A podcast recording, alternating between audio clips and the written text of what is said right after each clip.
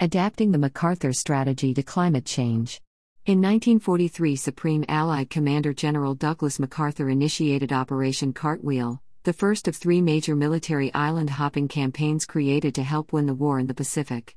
The strategy was brilliant but simple rather than attacking heavily fortified and defended Japanese island bases like Rabaul, and suffer losses of men and equipment in high casualty battles the Allied forces would instead establish control of lightly defended islands that it could use to dominate and control Japan's overextended supply lines to basically starve out the enemy by cutting off its critical supplies. It worked. Why not use this model, at least in part to attack climate warming and climate change issues? A strategy like that may lend well to findings from this recent study on superpolluter power plants. One can get a sense of the superpolluter outliers by looking at a few of the graphics in the study. For reference, the blue spikes represent power plants powered by coal, yellow shades are plants fired by natural gas, and the height of each spike is proportional to its total CO2 emissions. The red spikes represent power plants that are way above the norm in terms of their CO2 output. The 10 worst power plant polluters are distributed throughout the world and have excess CO2 emissions of 40 75% compared to their peers. Poland, Bełchatów. India, Vindhyachal. South Korea, Dangjin. South Korea, Taean. Taiwan, Taichung. China, Tuoketuo. Germany, Niederaussem. India, Sasanump. South Korea, Yeongheungdo. Japan, Hekinan.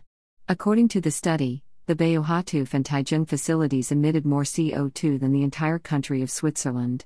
In the United States, Japan, South Korea, Germany, and Australia, the top 5% of polluting power plants were responsible for 75 90% of all CO2 emissions derived from electricity generation.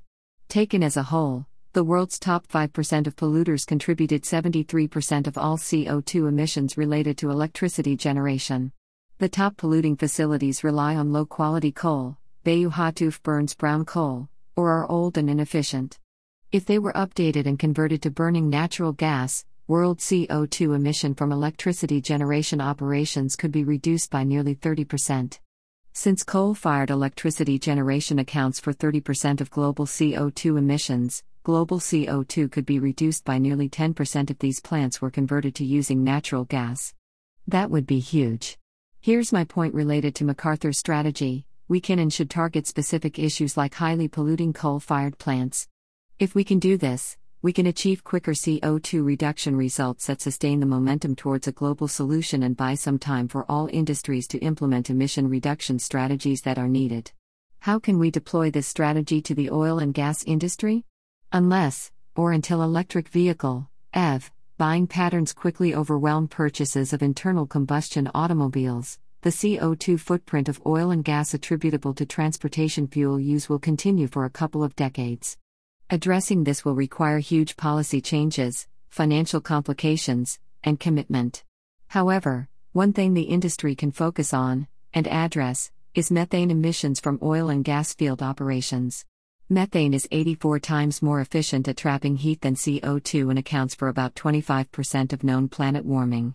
The IEA estimates that U.S. oil and gas operations contribute 11,790,000 metric tons of methane emissions, 16.4% of world global methane emissions. Below is the IEA's graph of contribution by industry sector. Like it or not, the majority of methane emissions are attributable to unconventional plays. Cutbacks on flaring have gotten a lot of coverage, and with increasing natural gas pipeline capacity, flaring issues will decrease over time. However, leakage from gas gathering systems, pipelines, tank batteries, and older, compromised compressors will remain a problem. For large, well capitalized companies, the financial incentives to fix the problem are clear. In the face of growing environmental, social, and governance ESG, awareness in the public markets, public companies help defend their valuations by clearly identifying their problem areas and executing plans to remediate them. Since methane has clear market value, preventing leakage increases deliverable cargoes of natural gas and therefore improves the bottom lines.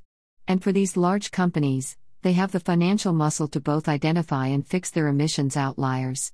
For smaller companies, however, identifying problem emission sites and then remediating them is an economic challenge, especially if they do not have access to public markets or friendly financiers.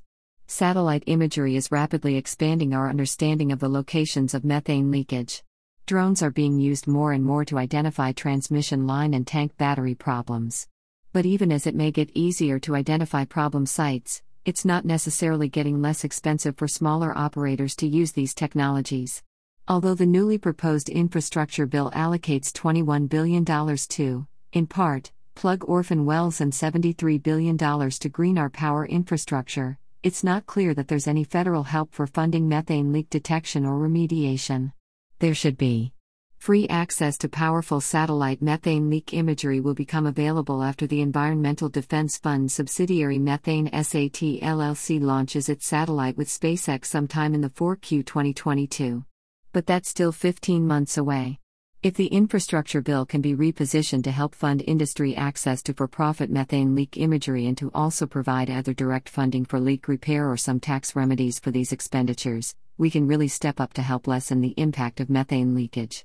Attacking climate change is almost always presented as an overwhelming, daunting challenge.